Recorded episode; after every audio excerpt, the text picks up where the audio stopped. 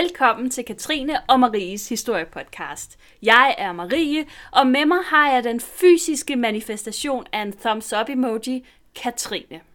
Hej Katrine. Hej Marie. Og i dag der skal vi jo tale om en af de vigtigste personer i påsken, og nej, det er ikke dig Katrine, selvom du er vigtig.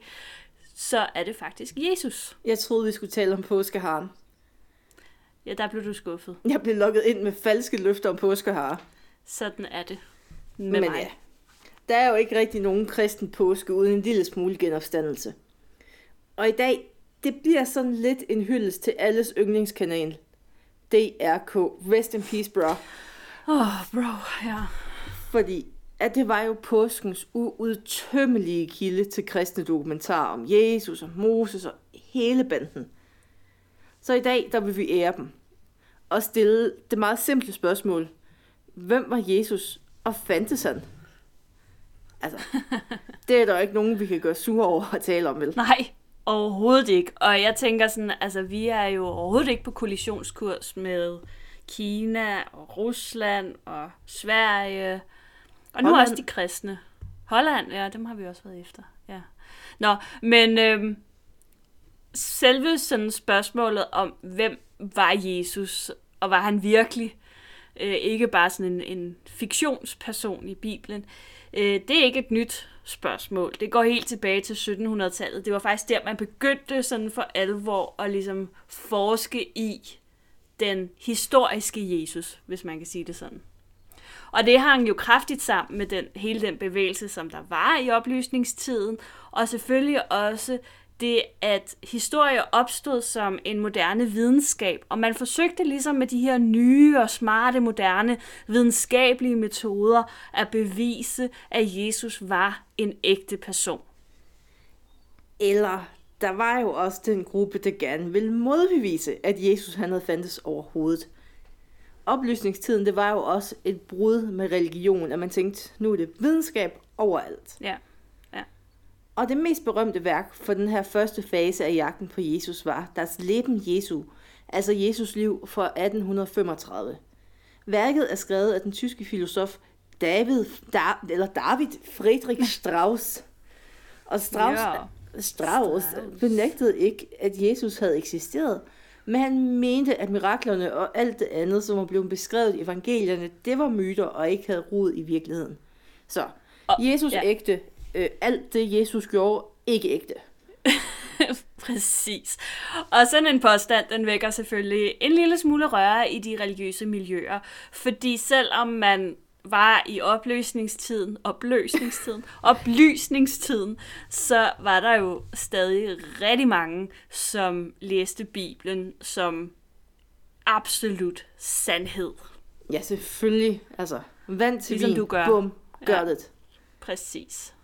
Og frem til 1970, der foregik diskussion og jagten på Jesus med udgangspunkt i evangelierne, altså det, der står i Bibelen, og de andre bibelske tekster. Det var her, man kiggede, fordi det talte vi jo egentlig også lidt om i jagten på den hellige gral, at man har haft nogle succesoplevelser med at læse Ja. gamle tekster, og så arbejdede sig bagud.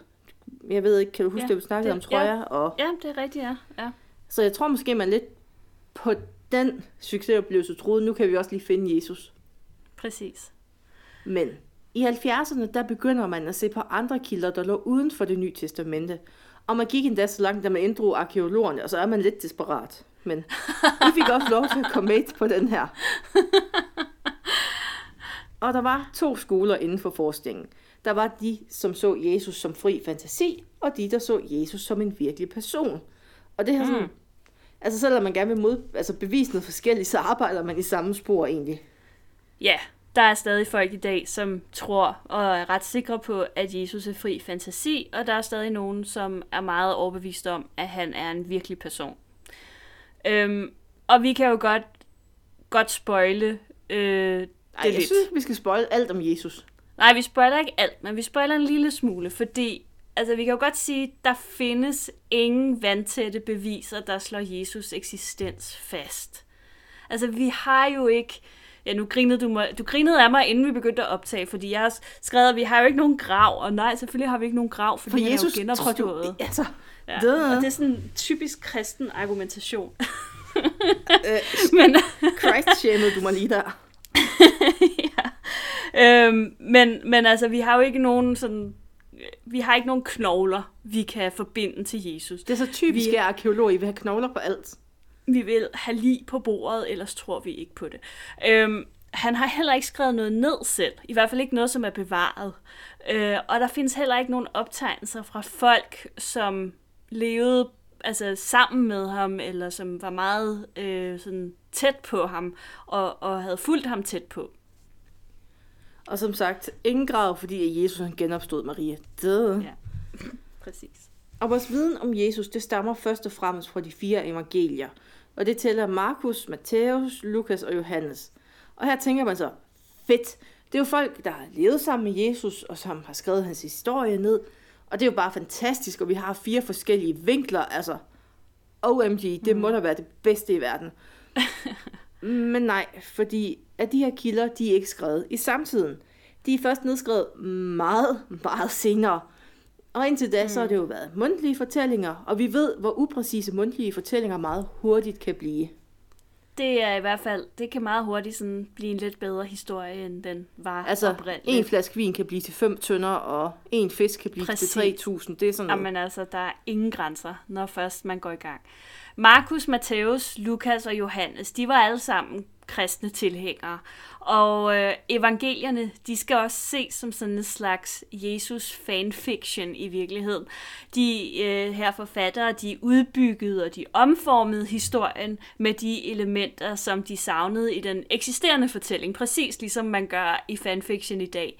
Øhm, hvor at, at jamen, Jamen, ja. Jeg kan ikke engang du komme med et eksempel. de gode ord om Sherlock, når du skriver. Ja, men lige præcis. Og jeg tænker straks på, på, på den der nye serie om Sherlock. Ny og ny. Den er 10 år gammel eller sådan Altså, noget. jeg håber Men- jo, at mit Doctor Who fanfiction, det engang bliver scripture. Ja, lige præcis. ja, men altså, jeg har nu godt nok aldrig hørt, at fanfiction rent faktisk gik ind og blev... Øh, Jo jo, altså 50 Shades of Grey, det startede jo som en form for Twilight fanfiction i virkeligheden. Okay. Fun fact. Ja, interessant. Jamen, sig, at man, man bliver altid klogere på ting. Jeg gør dig Så. klogere hver dag, Marie. Jamen, det gør du. Det gør du. Og, øh, nå, men i hvert fald, de her evangelier, de er, de er ikke, altså, de beskriver hans liv, men de er ikke sådan 100% troværdige, fordi de har selv ligesom formet historien. Og, Altså, det er sådan lidt skal vi- Danmark historie bare med Ja, Jesus. det kan man godt sige, og, og, og de bygger lidt, altså, øh, vi skal snakke lidt mere om det senere, men de, altså, hvis de ikke helt synes, den, den originale historie er god nok, så finder de bare på noget, som ligesom er bedre. Ja, og problemet er også, at vi har fire evangelier nedskrevet i Bibelen. Men vi kender i hvert fald til 50 flere evangelier, som ikke klarer kottet, da man ligesom besluttede, hvad der skulle være mm. i Bibelen. Man havde fundet det, der passede godt sammen, og så kom det ind i bogen og definerede den kristne tro. Men der er faktisk en lille, en lille ting i det nye testamente. Vi har faktisk en persons skrifter, som sådan tidsmæssigt falder rigtig godt sammen med Jesus.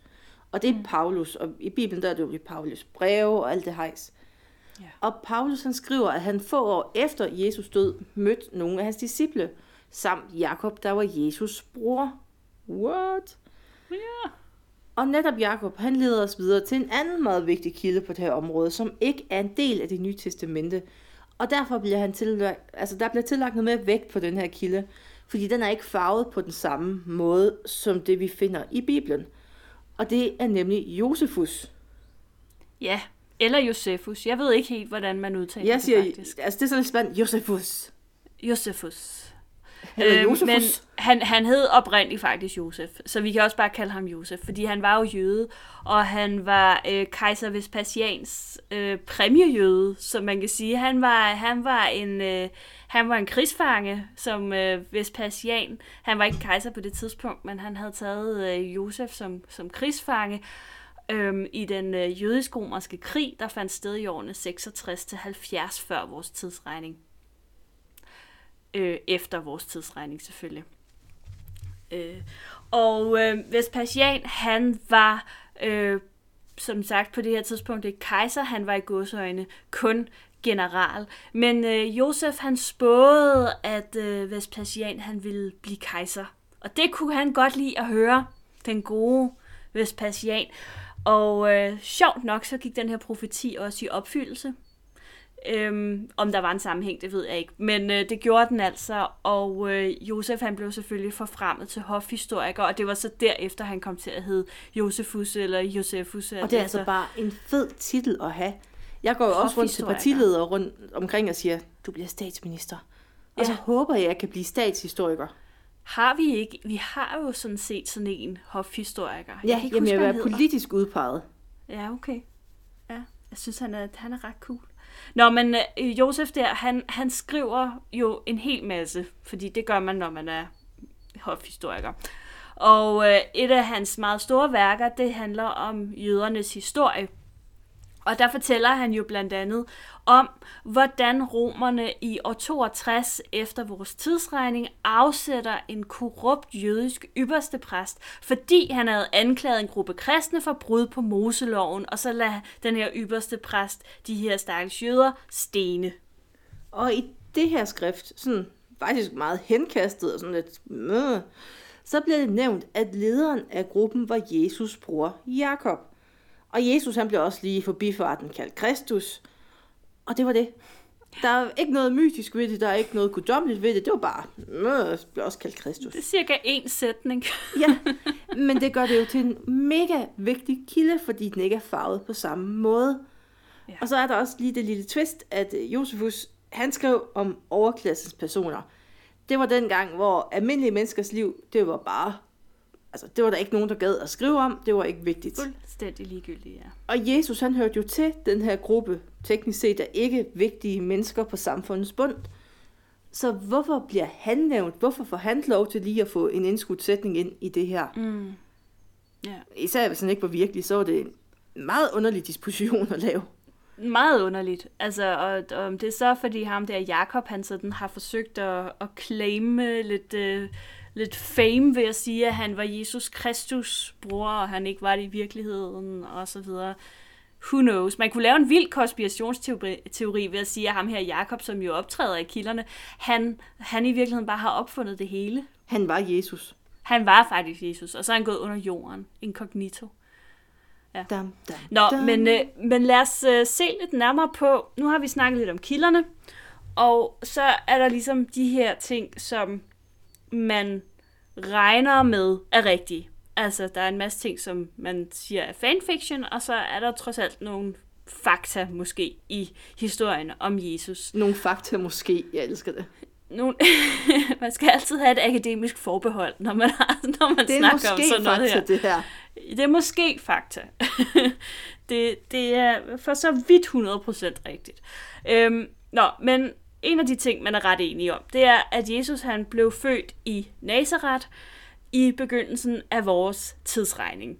Det i sig selv er en lidt underlig datering, fordi tidsregningen er jo ligesom sat efter Jesus fødsel, så Og han er heller ikke, altså han blev heller ikke født 24. december, og nej, det gjorde jeg synes han hvert altså år, der går, så er der et eller andet, der ødelægger det for mig.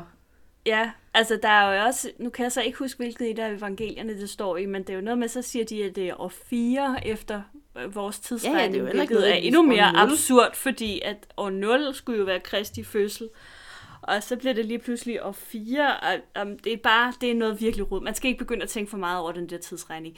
Så øh, vi, vi prøver, og det er også derfor, vi bruger efter vores tidsregning, fordi så er det sådan på en eller anden måde en lidt mere abstrakt og objektiv tidsregning, end hvis vi bruger Kristi fødsel.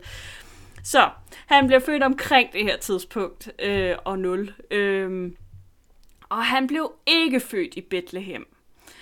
Hele den her historie, vi kender fra juleevangeliet med stallen og hyrderne på marken og stjernen over Bethlehem og englesang og alt det her ballade, det er fanfiction. Det er noget, som Matthæus og Lukas har opdigtet. Og, Jeg synes og det... jo, det, det er fint af dem, fordi det har været meget svært at skrive julesange om det andet. Man kan ikke, der er jo faktisk- er virkelig svært at rime på Et og synge på. barn er født i Nazareth. Ja, okay. Der er stort set de samme stavelser i, så man kunne nok godt vende, vende sig til det, tænker jeg. Men, men altså, øh, i øvrigt, det synes jeg jo også er lidt sjovt. Det er sådan noget, fordi jeg ikke er særlig bibelkyndig.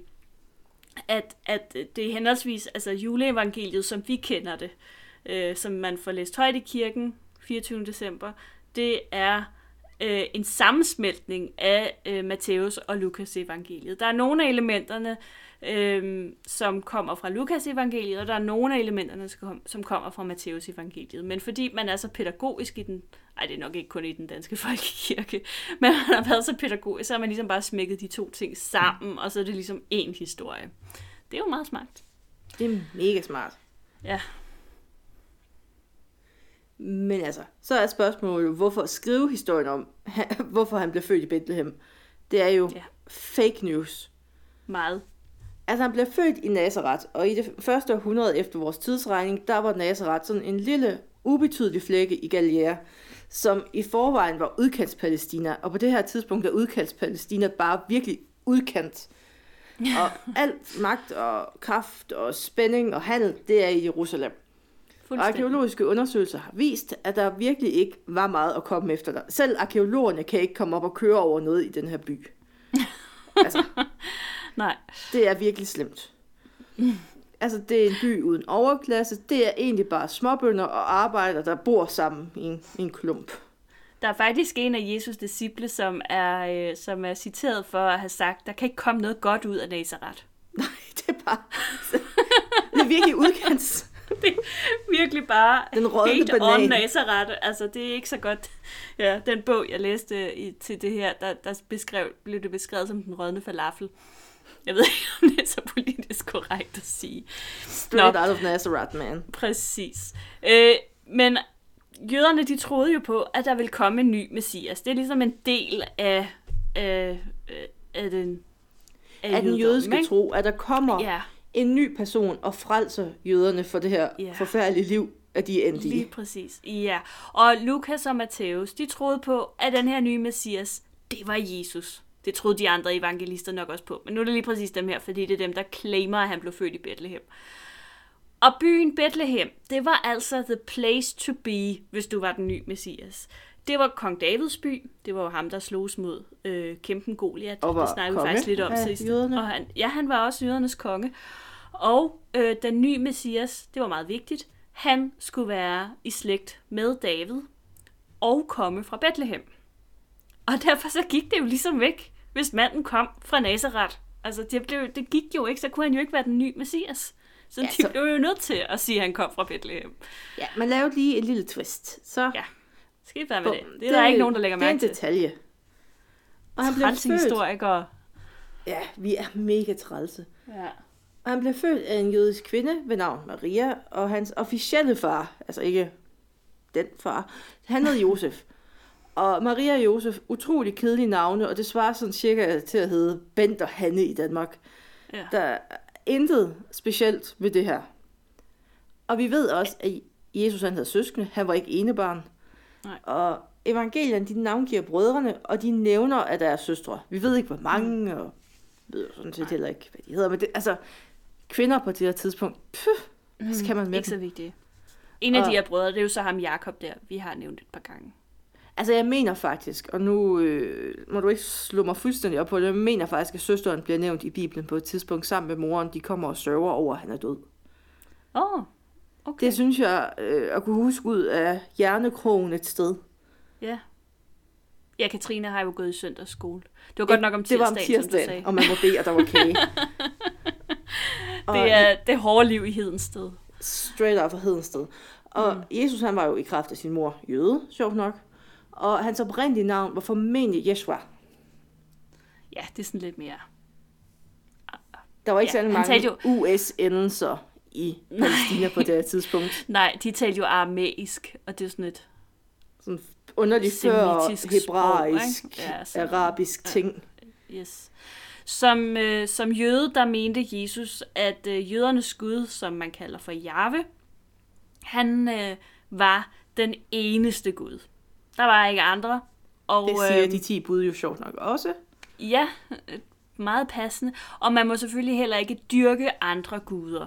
Altså, det er jo også lidt svært, når der ikke er andre. Men det kunne også være i en overført betydning, som vi senere skal se. Øh, det havde jøderne dårlige erfaringer med efter ja. alt det der ved Sinai bjerget, så det er godt lige at få det skrevet ind. Det er rigtig godt lige at få det skrevet ind i personalhåndbogen. Gud havde øh, udvalgt jøderne som sit folk. Det var hans, øh, det var, de var hans yndlingsfolk. Og, Nej, det øh, var hans folk. Der var ikke... Altså jødens Der var ikke andre var der folk. ikke andre. Det var dem og Gud. Det var, det var the one and only. Øhm, og, de, og han havde øh, givet jøderne skriften med stort S. Øh, det svarer nogenlunde til det, vi kender som det gamle testamente. Og øh, det var jo en, en vejledning, kan man sige, til hvordan man skal leve det gode liv, men især også det, det rigtige liv i forhold til, til Gud. Det rigtige liv er jo det gode liv, Marie. Ja, det er så rigtigt. Og værktøjerne i den her værktøjskasse, det var Moseloven og Toran, de hører sådan lidt sammen. Og det var sådan det allervigtigste. Og Moseloven, det er en kombination af den, altså det er sådan en lovsamling, og der er jo altså regler for cirka alt. Altså, hvilken, altså, hvordan du skal spise, det er også her med kosher og hele baduljen. Der er mange ting. Det er micromanagement af hele ens liv. Ja. Og mange af de her regler, der er sådan lidt rum til fortolkning i nogle af dem. Så der var en rimelig livlig diskussion om, hvordan de her leveregler de skulle tolkes. Og der opstod masser af grupperinger inden for jødedommen om, hvordan det her skulle tolkes. Og så sluttede man sig sammen med dem, der mente det samme, og så havde man dem, der mente noget andet. Det var en spændende tid.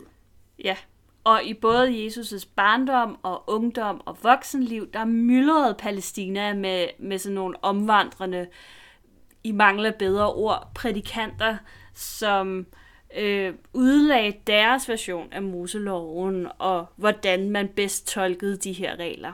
Altså, jeg det... bekender mig jo 100% til Brian. Jamen han, men det er faktisk sjovt, fordi at, Øh, at, jeg, at i den bog, jeg læste der, øhm, og jeg kan lige så godt sige det, at det var, øh, det var bogen om Jesus øh, fra, øh, fra Aarhus Universitet, en af deres tænkepausebøger. Den er meget anbefalesværdig.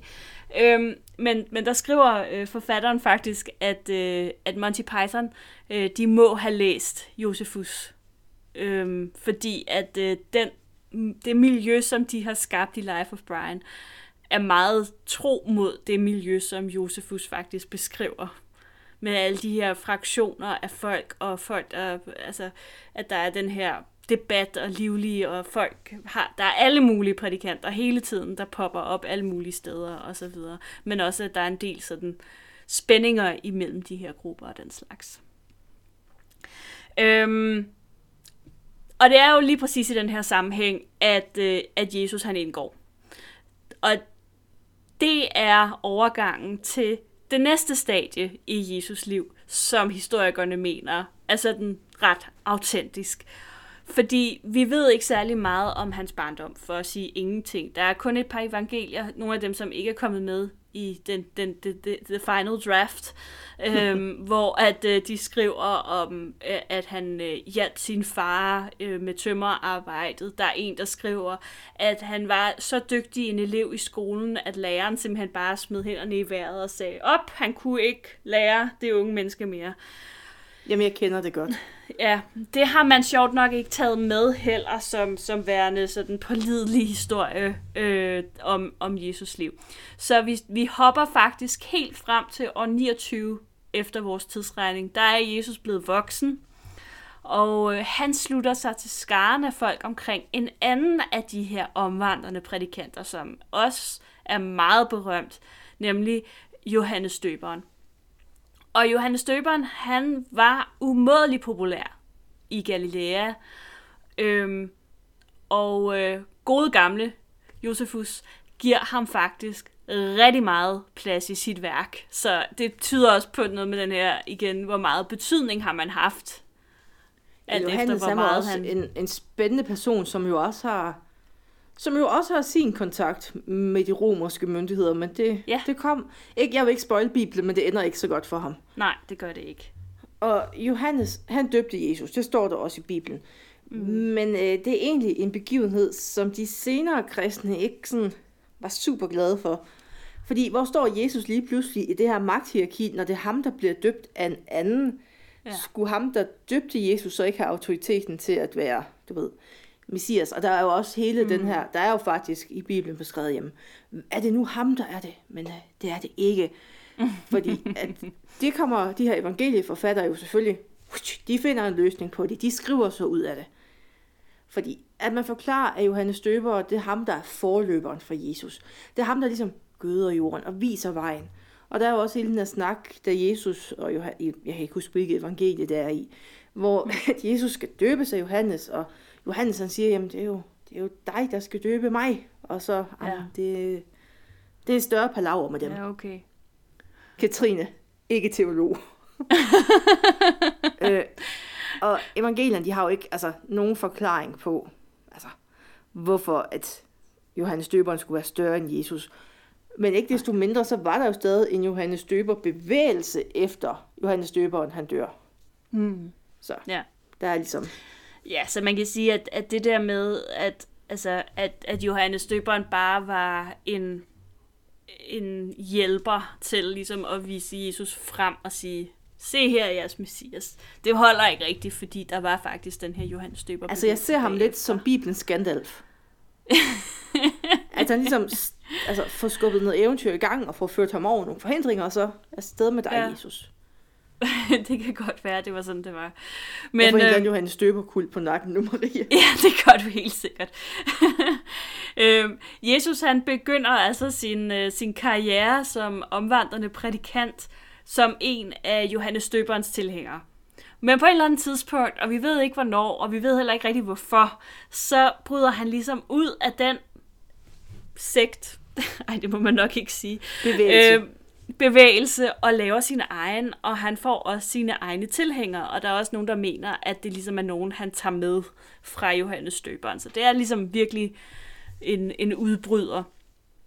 Og herefter, så bliver sporet efter den historiske Jesus altså temmelig mudret, fordi det er jo så her, at han begynder at vandre rundt øh, i Galilea og, prædike og tal, lave og prædike mirakler og, og og- lave mirakler og alt det her. Og der er det altså for alvor, at evangeliernes fanfiction slår sig løs, og det er komplet umuligt at skelne fakta fra fiktion. Ja, der kommer ligesom en periode, hvor der bare lige pludselig bliver rigtig mange huller, man kan fylde ud med sine egne idéer og tanker om, hvad der er sket. Ja, Så lad os springe til noget meget sjovere. Jesus død. ja. Og forskerne, de er 100.000% sikre på, at Jesus han blev korsfæstet. Og det skyldes hovedsageligt, at den historiske kontekst bare passer rigtig godt til den her henrettelsesmetode. Mm. Fordi at korsfæstelse, det blev brugt af romerne til at straffe ikke-romerske oprørere og slaver fra underklassen. Og det var jo altså en offentlig skueproces. Du dør jo ikke med det samme. Du hænger der jo et, et godt stykke tid. Flere dage nogle gange. Og det var jo sådan for ligesom at sige til folk, at hvis du går oprør mod romerne, så dør du ikke på en rar måde. Så det Ja. passer med, at Jesus han har, han har gjort dem så vrede, at han skulle dø på den måde. Ja. De fleste har nok hørt om processen omkring korsfæstelse. korsfæstelse. Og hvis ikke I har hørt om det, så har vi faktisk et øh, udmærket afsnit om det fra øh, påsken sidste år. Det er episode Så 90. hvis I vil opmuntres lidt, øh, Ja, der er, den er meget, øh, den går sådan meget i detaljer om, hvordan man bliver korsfæstet og hvad der sker. Øh, så det synes jeg ikke, vi skal gå mere i detaljer om her. Men øh, lad os bare nøjes med at sige, at når romerne, som du siger før, valgte at korsfæste Jesus, så har de uden tvivl anset ham for at være politisk farlig på en eller anden måde. Og det sjove er jo faktisk, at Jesus død, det var rigtig dårlig presse for den kristne tro. Det var ikke lige det, man havde håbet for den her nye messias, men øhm, evangelisterne, de er jo nogle dygtige PR-folk, det må man give dem. Så selvfølgelig så vender de historien til noget positivt. Korsfæstelsen er jo selvfølgelig bare et led i Guds plan om at frelse menneskene. Og Jesus han genopstår til sidst. Så der er en happy ending. Alt er godt, lad os komme videre. Ja, fordi man slår jo lidt to fluer med et smæk i det her. På den ene side, der får man jo, ja, igen, Marie, nu, nu antager jeg, at du har læst Bibelen tusind gange, og det har du ikke. Ja, oh, det At har jeg. man snakker jo om, at forhænget i templet falder ned, da Jesus han udånder. Fordi så fjerner man ligesom den her barriere mellem mennesker og Gud. Og alle vores synder, dem tog Jesus på sig, så vi ligesom kunne starte for en frisk. Så vi har ingen synder længere. Lige præcis. Dem har han taget sig af, så du har bare været taknemmelig nu. Det var pænt af ham. Det var det faktisk. Det var rigtig pænt af Jesus. Mm, tak, Jesus. Og forklaring om, at det her det er Guds plan, det er bare ikke, altså, som historiker, så kan vi ikke lige overlade alt for meget til Gud. og vi vil gerne vide, hvorfor at Jesus, han skulle korsfæstes. Ja. Og hvad havde han egentlig gjort for, øh, altså, hvad har han gjort, romerne, for ligesom at komme op på det her kors. Og som vi har nævnt tidligere, så er der jo et mylder af folk i Palæstina på det her tidspunkt, der vandrer rundt og prøver at lære folk om deres egen sådan, tolkning af troen. Så i sig selv var Jesus jo ikke speciel på den måde. Så hvad var det, der skilte ham ud for alle de andre spændende typer, der løb rundt på det her tidspunkt? Ja. Altså, øh, i det første århundrede efter vores tidsregning, der var nutidens Palæstina og Israel en del af den romerske provins Judæa. Faktisk så havde området kun været en romersk provins siden år 6 efter vores tidsregning, så altså, det var jo sket, mens Jesus stadig var barn. Der havde været noget, som man kalder for et klientkongedømme inden, så romerne, det var ikke sådan, at de bare lige pludselig marcherede ind og, og var fuldstændig fremmede i regionen. De havde sådan lidt været til stede før, men, øh, men fra år 6, der er det altså en, en ægte romersk provins. Og man kan sige, at Jesus han vokser jo så op i det her miljø, hvor at øh, det hele er lidt nyt, at de nu egentlig sådan er en slags romere, øh, og der er jo dele af befolkningen, som langt fra er begejstrede for at være blevet en del af romeriet. Og der er faktisk rigtig mange af dem, øh, som bor i Galilea. Det er sådan lidt arnestedet for, for en hel masse sådan oprør øh, mod romerne. Jamen altså, der vil jeg bare i flæng nævne både den judæiske folkefront og Folkefronten for Judæa, som jo altså virkelig kæmpede for altså rettighederne. Ja. Og folk, der har set Life of Brian, synes, det er sjovt, det her. Godt. Marie, du, du må godt grine. Godt, Marie, godt. Og en af de mest berømte opstande, de foregik, da Jesus han endnu var barn. Og der var en fyr ved navn Judas Galier, der endnu, altså han var også en omvandret prædikat. Men hans strategi, modsat Jesus senere, det var sådan et lidt mere voldelig tilgang til det her. Og han grundlægger Salot-bevægelsen, som er en militant gren af jødedommen, som skulle gøre væbnet oprør mod romerne. Så han begynder at samle folk fra hele Galilea, altså rundt om Nazareth, altså også der, de bliver bare mm. samlet ind, og så går de Så i kamp med romerne og får bank. ja. Fedt. Så Jesus han vokser op i et miljø, der skal altså på en måde komme sig over det her. Og der er nok også rigtig mange, der er utilfreds med romerne. Mm. Og det er ikke usandsynligt, at Jesus han er blevet påvirket af det her. Det, kan, det kan man i hvert fald ikke vide. Man kan ikke udelukke det. og det er sådan en dejlig ringslutning. Ja, Øhm. sådan, måske. Men måske, Måske. fakta igen. Ja. Øhm, og romerne, det ved vi trods alt med sådan rimelig sikkerhed, rimelig sikkerhed, at øh, de var meget lidt tolerante over for folk, som, som de mente tro, troede den romerske fred. Og Pontius Pilatus, som jo var, øhm, ja, skal man kalde det, sådan en slags guvernør over øh, provinsen Judæa. Ja, det er nok den Sådan, det er sådan en, en, en, på. moderne, en moderne term, øhm, for ikke at kalde ham stadholder eller sådan noget. Nå. Men han var ikke anderledes. Han var faktisk en meget brutal mand. Og øhm, øh, han, han, han har sådan flere episoder, hvor han slår nogle af de her oprør ned meget, meget brutalt. Så, så han, øh, det er der, der er gengivet i Bibelen med, at han vasker sine hænder, og han har ikke noget med noget at gøre. Løgn og latin. Han Han var bare stolt var af, at han high sig selv hver gang. Ja, det gjorde han.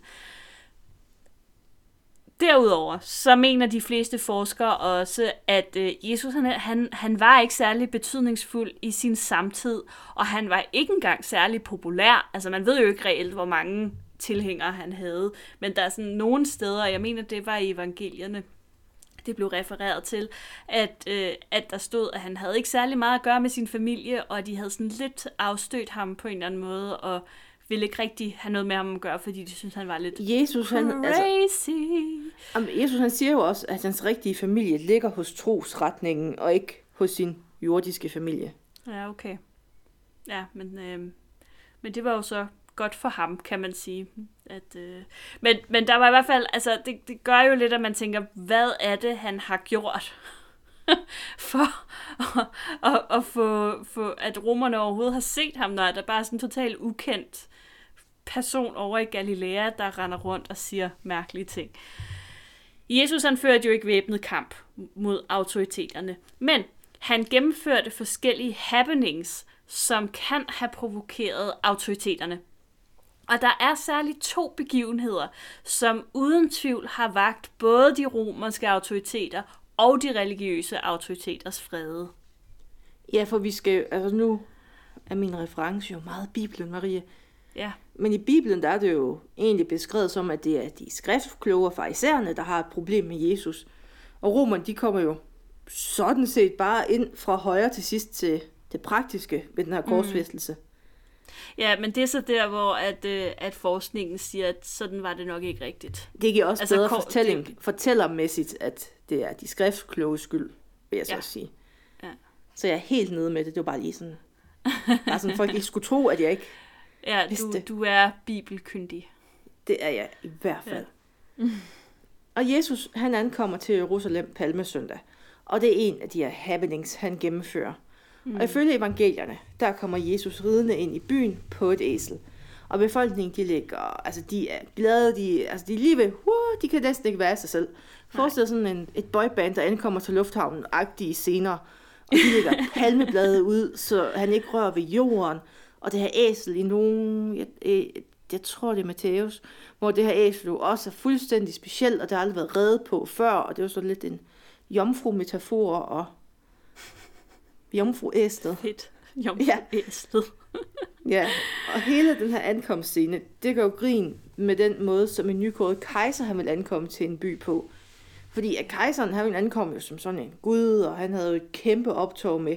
Og Jesus, han ankommer i det tøj, han går og står i, på et æsel, som jo trods alt ikke er det mest prestigefyldte dyr at ride i, eller på. Det er sådan, jeg vil sige, hesteverdens to, to, sådan Toyota Yaris-agtig ting. Og jeg er glad for, at du i det mindste ikke sagde Fiat Panda. Jeg ved godt, du er meget ærkær om den panda. Så folk har jo uden tvivl forstået den her symbolik i, at Jesus han kommer jo som en sådan pjaltekonge, ja. og mens romerne de måske føler sig lidt ramt på stoltheden, og måske han gør lidt grin med dem på en måde. Ja, altså man kan jo i virkeligheden... Øh, jeg kommer sådan til at tænke på, at det minder jo i virkeligheden lidt om sådan en scene fra Klodshans eller sådan et eller andet, ikke? Altså det er lidt sådan, det er lidt den, det jeg Ja, det er sådan en rigtig mig. underdog story, han får sat i gang. Jamen det er det, ja, præcis. Den anden happening, det er jo også, altså det er en meget, meget berømt scene øhm, i det nye testamente, og det er jo scenen i templet. Jeg var lidt usikker på, om man kan kalde det scenen. Jeg ved ikke, hvad man... Historien om... Han laver i hvert fald en scene. Han laver en scene i templet. Øhm, og, og den scene, han laver, det er jo, at han går ind på tempelpladsen og vælter de handlende spoder og jager dem væk. Og det var simpelthen så voldsom en provokation af systemet, at, at der er nogen, der mener, at den handling i sig selv kan have været hovedet på sømmet i forhold til, at han endte på korset. Fordi for jøderne så var templet verdens centrum. Det var en åben port til himlen. Det var en kirke, men det var også en markedsplads, og det var en regeringsbygning, og det var bank, og det var en domstol. Det var alt i hele verden. Sige, det var måske ikke det mest åbne port til himmel. Det var en port til himmel, men ikke åben for alle. Der var ligesom ja. forskellige afdelinger, og der var del med steder, hvor folk ikke kom ind som normalt. Der var Klar. kun dem, der tjente Gud. Så det, men det var, var ligesom, altså symbolet var, at, at det her, det er en port på jorden, men direkte ja, elevator. Men ikke sådan, hvor alle bare lige kunne komme ind og Nej, okay, ikke, pagtens ark ikke, eller sådan noget. Ikke sådan offentlig på den måde, men, men, øh, men det men var det ligesom var også en... det, at evangelierne lægger væk på, at Jesus ja. ligesom, øh, hvordan skal man sige det, i moderne management vil sige, at man får en flad virksomhedsstruktur i den her religion. Ja. Hvorfra at den måske gik fra topstyret til en mere flad struktur. Ja, klart. Og så var der jo, altså for nu at blive sådan i den lidt moderne øh, jargon, altså så var der jo en klar, øh, man drev det her tempel øh, på en måde, som i dag vil vi sige, det var sådan en oplevelsesøkonomi. Øh, især i påsken. der tiltrak templet tusindvis af jødiske pilgrimme, og også ikke-jødiske turister, der bare kom for at opleve påsken i Jerusalem. Det var, det var et tilløbsstykke. Og øh, der var fuldt belagt på tempelpladsen. Altså det er måske sådan lidt ligesom, hvis man forestiller sig øh, pladsen foran Peterskirken i Rom. Ikke? Og så hvis man, der, der render også folk rundt og sælger vand og sælger alt muligt halløj. Øhm, og, øh, og det er sådan lidt det samme, man skal forestille sig. Altså der var virkelig mange mennesker, de kom for at se det her skue, også selvom man ikke nødvendigvis var, var, øh, var jøde. Og det var i høj grad noget af det her, som byen levede af. Altså, så det var sådan en slags yeah. oplevelsesøkonomi, ja. Jamen, det var det sådan 360 graders oplevelsesøkonomi. Det var ja. meget ja. spændende. Og så kommer Jesus ind, og jeg har engang læst en analyse, hvor man mente, at Jesus han var den første kommunist, fordi han ligesom nedlægger den her kapitalistiske tilgang til tingene. Det var en meget ja, sjov læsning. Ja, kammerat Jesus.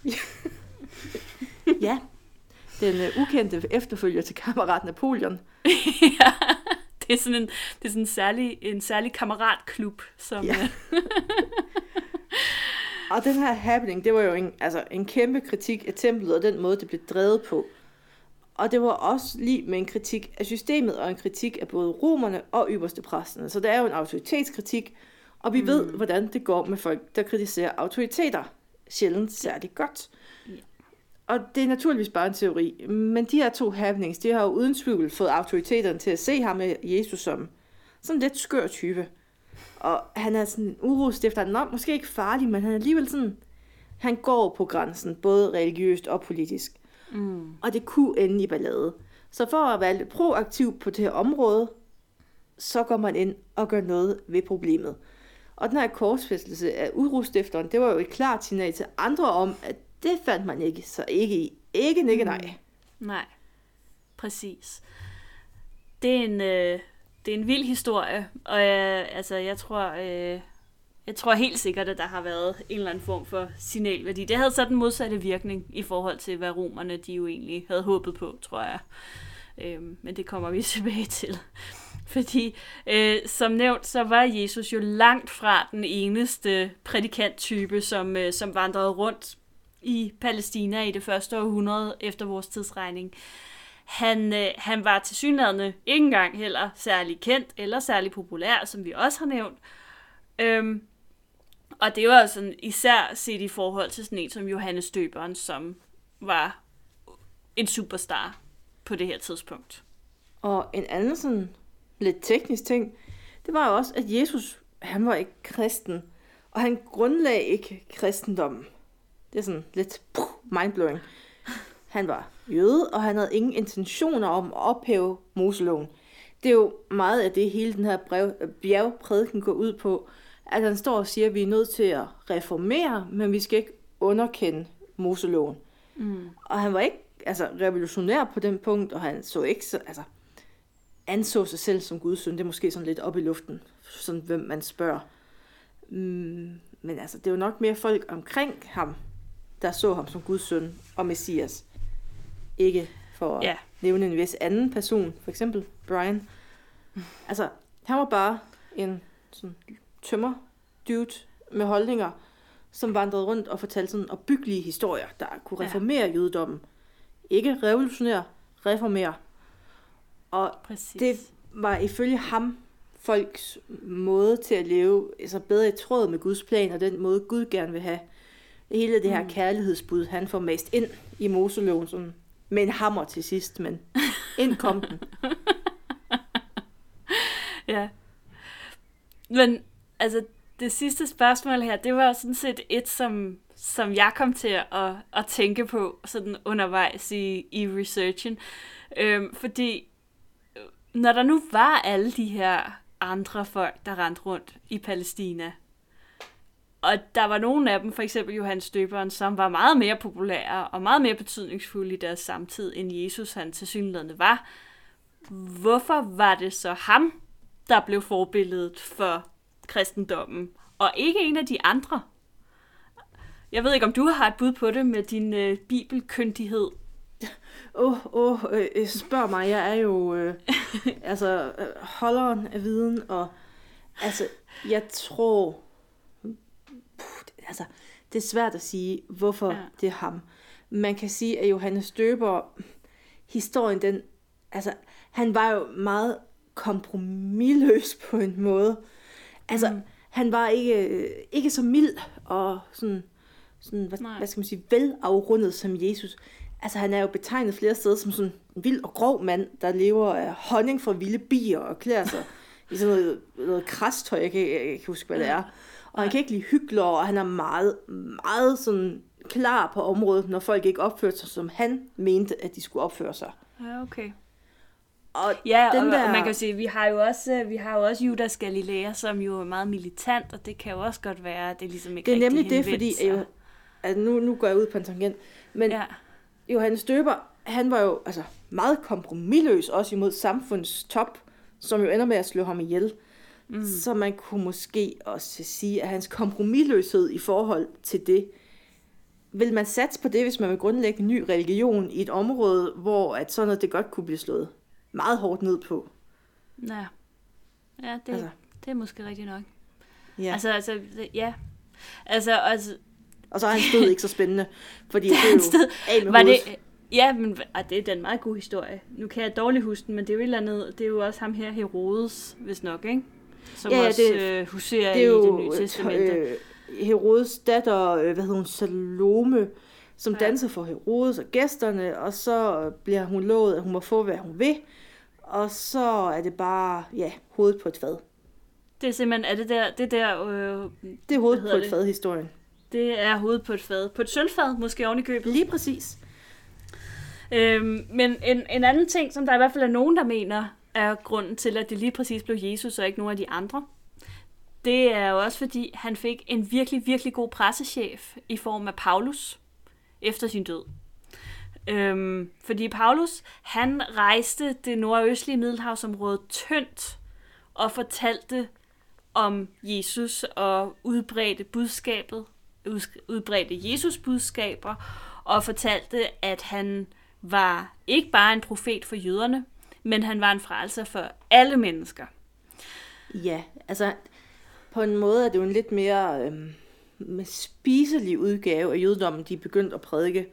Ja. At kær, altså, mindre kosh og mere kærlighed, kan man sige. Færre regler og mere kærlighed og mere frelse. Ja. Men det også, det, er ikke, det er ikke så underligt, at, at Jesus han sådan, siden han er blevet afbildet som sådan en, en hippie i sin lange hvide kjort, kjortel og det der lange hår og skæg og så videre. Det er sådan meget peace, Meget love and harmony. Og så er det jo også bare, så får man jo også på det tidspunkt, hvor man begynder at samle Bibelen, så får man ligesom kanoniseret, hvad Jesus var. Og så var mm. det bare en super god historie, man kunne formidle ud til alle de her hedninge, man nu skulle have gjort kristne. Mm. Og det var nok bare lettere med ham her, den lidt kærlige, lidt afrunde og lidt mere large i det type. Han så- er lidt mere salgbar. Så skal man vel heller ikke tage fejl af, at altså, han kom jo fra små kår. Altså det er jo en, Det er det Hans- American Dream, han det... sælger, før at American Dream var en ting. Ja, lidt. Altså, han viser jo, at jamen, det er jo ikke bare fordi, du er rig og kommer fra aristokratiet og har mange penge og en god uddannelse måske, som gør, at du måske er den udvalgte eller et Og eller det er andet. bare meget Altså, relatable. ja, for de fleste af os faktisk. Jesus var den første influencer, fact. Og den her historie om Jesus, den har jo levet videre, også efter hans død. Først som de her mundtlige overleveringer, og til sidst bliver det skrevet ned. Og det er så her, hvor myte og virkelighed, det begynder at glide sammen til en samlet fortælling, hvor noget nok er rigtigt, og noget formentlig er en rigtig god fortælling. Ja. Og til sidst så er den virkelige Jesus blevet vasket lidt ud, og så har vi ham, vi kender i dag. Ja. Og hvis man nu skal være djævelens advokat her, så kan man jo også spørge sig selv om, hvor vigtigt er det egentlig?